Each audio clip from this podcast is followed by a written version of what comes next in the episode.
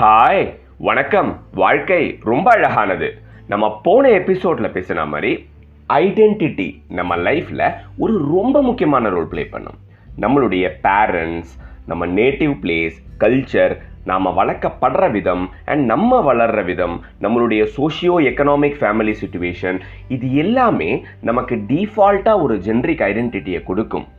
ஆனால் நம்மளுடைய ஆசை நம்ம தாட் ப்ராசஸ் சப்கான்ஷியஸ் பிலீஃப் கனவு ட்ரீம் ஹேபிட்ஸ் கோல்ஸ் நம்மளுடைய வேலை பேஷன் இது எல்லாம் நமக்கு ஒரு யுனிக் ஐடென்டிட்டி கிரியேட் பண்ணுற டூலாக கருவியாக இருந்து ஹெல்ப் பண்ணும்.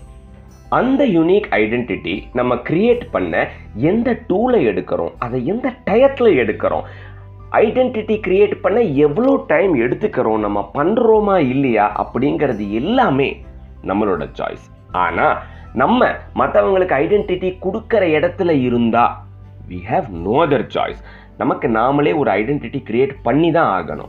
அப்படி தனக்கு முதல்ல ஒரு ஐடென்டிட்டி கிரியேட் பண்ணி மற்றவங்களுக்கும் ஐடென்டிட்டி கொடுக்குற ஒரு என்டர்பிரினர் ஸ்டோரி உங்களுக்காக. வெல்கம் பேக் இது உங்களோட Pesum Thamizhan show years before Adyar சிக்னல்லேருந்து right எடுத்து திருவான்மையூர் போகும்போது ஒரு டான்ஸ் ஸ்கூலோட ஃப்ளெக்ஸ் இருக்கும். You can see a small boy dancing அங்கே தான் நான் முத முதல்ல அந்த பையனை பார்த்தேன். நண்பனின் நண்பன் எனக்கும் நண்பனே அப்படிங்கிற மாதிரி we had common friends it was a Christmas morning Adyar cancer இன்ஸ்டியூட்டில் ப்ராஜெக்ட் ஸ்ருதிக்காக மீட் பண்ணியிருந்தோம். ஜென்ரலாக பேசிகிட்டு இருக்கும்போது என்ன பிளான் பண்ணுறீங்க ஜி? அப்படின்னு நான் கேட்க நானா குழந்தைங்கன்னா ரொம்ப பிடிக்கும் ஜி. அதான் அப்படியே ப்ளே ஸ்கூல் டான்ஸ் ஸ்கூலுங்கிற மாதிரி வைக்கலான் இருக்கேன். லைக் தட் ஹீ செட் ஜென்ரலாக பத்தொம்போது இருபது வயசில் இந்த மாதிரி கேள்விகள் கேட்டால் ஃபேஷனுக்காகவும் ட்ரெண்டுக்காகவுமே ஒரு சில பெரிய விஷயங்களை சொல்லுவோம். ஏன்னா இன்வெஸ்ட் பண்ணுறதுக்கு கேபிட்டல் இல்லை ஒரு ஜாப் எக்ஸ்போஷர் இல்லை how to real business world works அப்படிங்கிறதும் தெரியாது. இது எதுவுமே இல்லாமல் என்னோட பேஷன் இதுதான் இதில் தான் இறங்க போகிறேன் அப்படின்னு சொல்லி இறங்கி பிஸ்னஸ் பண்ணி தோத்தவங்க நிறைய பேர் இருக்காங்க.